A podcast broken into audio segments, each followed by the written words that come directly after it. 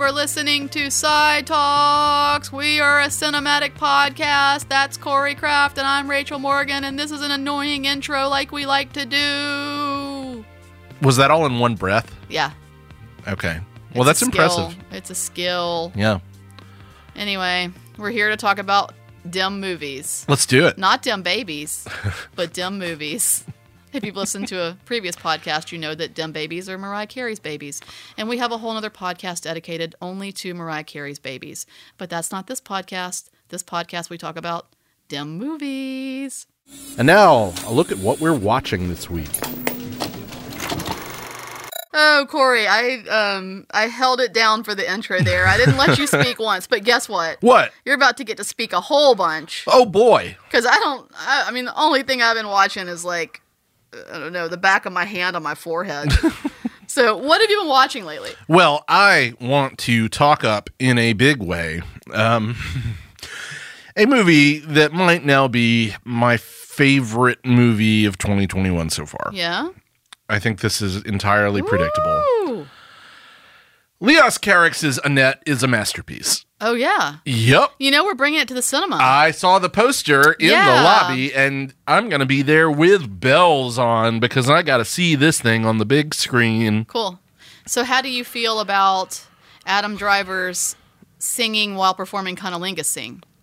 I think it's great. Thumbs up for big Corey.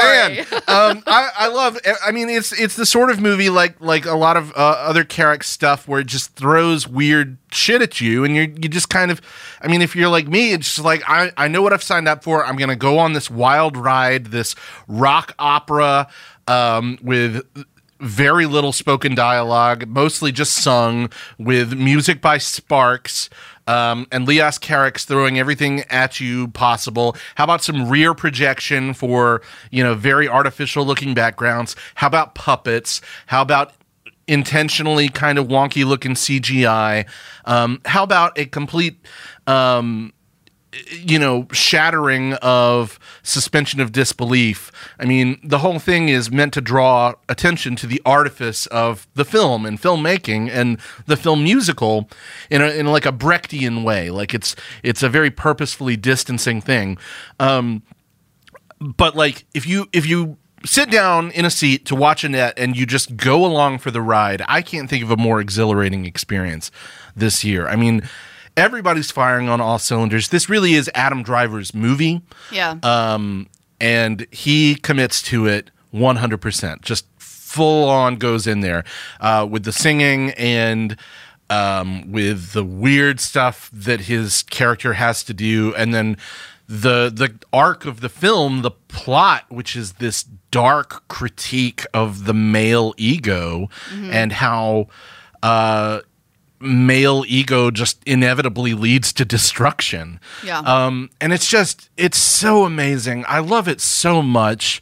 I'm fully prepared and I fully understand for people to catch up with it and hate its guts because you're this is a full on love it or despise it sort of movie. what do you think I'm going to do? I don't know, but you don't like musicals, so I'm not Yeah, but think about the musicals I do like well, La La Land, this is even like Moulin Rouge. yeah, this is more like postmodern and weird Yeah. than than even those. Well, maybe I'll like it then. Maybe We're you gonna will. see. I want to see it at the cinema. I don't want to see it on the little. I don't want to see it via Amazon. Yeah, no, you should see it on the big screen for the first time. It's long, so I think you're going to have a problem with that. Um, but I was gripped by this thing the whole time. I just, I love it. I love it so much. I love it so much. And I've been listening to the soundtrack and just like living in the world of Annette. Well, I'm excited to bring it. We're, it's only going to screen for a week, so watch out. Well, I'm only going do be it for there. a week. Um, uh, you know, I haven't, like I said, I haven't really been watching anything. The one thing I can tell you is I uh, I watched some TikTok videos. Yeah. So um, I'll just tell you right now, Corey. So um, scarf by, Uh-huh. uh, by um, Unclaimed Baggage, shirt um, H and M, um, pants uh, Brooks Brothers, shoes Vans, jewelry regular. I, I'm just glad you didn't leave that scarf at Jake Gyllenhaal's house. Oh, but Taylor did. That's a callback. It was a callback. Anyway, that's what I've been doing. That's what I've been watching. That I know you know what I'm talking about. I do.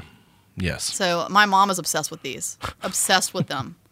I will say my favorite ones thus far of these U, Al- University of Alabama TikTok videos Yeah.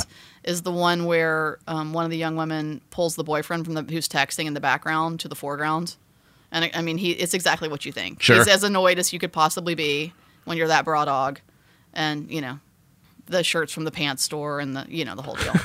so and then he does a she's like we match and he does a fake smile and then drops it really quickly and turns and walks. I They're kind of worth your time. I I imagine so, but like play along, guy. What what do you have to lose? like you don't. Ha- well, you're just like, oh my my carefully cultivated bro image could be shattered if I have fun with my girlfriend on a TikTok. I agree with you, but then again, I'm not being drugged to 15 baby showers this weekend. Well, fair enough. I mean, like I guess there's there's a trade off there, but uh, you know, just liven it up a little along. bit. Well, there's also the one young woman who doesn't get into a sorority house, and so she's like, um, I didn't get into a sorority house, so I'm going to Birmingham. and then cut to you know the next TikTok video, which is not really a cut, and she's in Birmingham, and she's like, um, I'm in Birmingham, and turns to her friend, she's like, Where are we? And the friend is like, Girl, we're at Steak and Shake. You come to Birmingham to go to Steak and what I'm Shake. saying. Anyway, right. that's what we're watching. Jewelry, regular.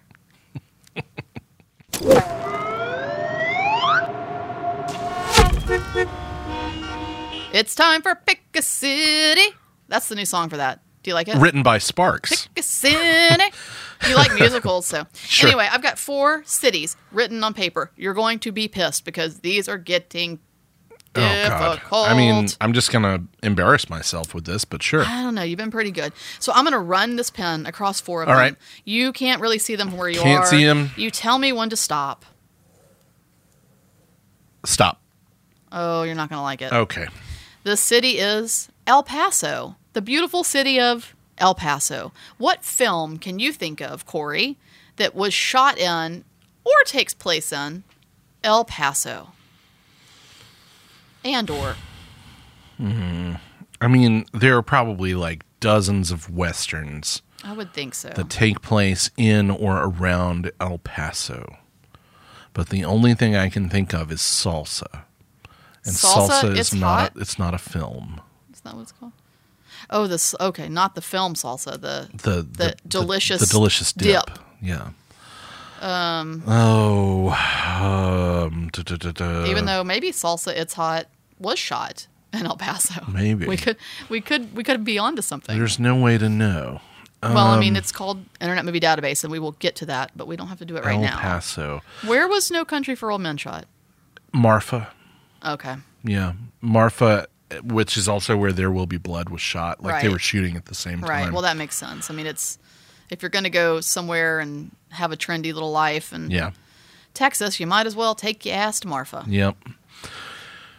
this is tricky. This really is tricky because, again, I can envision like all manners of Well, westerns pick- and western type things. Pick a western out of the sky, and we'll go with it, and we'll see. And we'll, Oh, we'll let's just say then, like uh, I don't know, John Ford's Rio, uh, Howard Hawks' Rio Bravo was shot Rio there. Bravo. Okay, Yeah, so I- we're gonna we're gonna go with that. right. We're gonna go with that. We're gonna we're gonna cross our fingers and go with that. And on a future installment, perhaps even on our live edition, Uh-oh. we will talk about whether or not you got that right. I and which I probably again did not, but uh, uh, you caught me at a loss there. That is a really difficult, uh, really Yeah, difficult it- city to have. In all fairness, it is. We're get we're getting to the bottom of the barrel.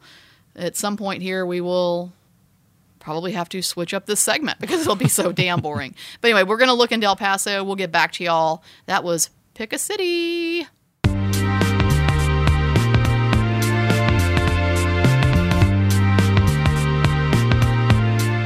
Thank you for listening to Side Talks Podcast. We are your own personal Lars Ulrich.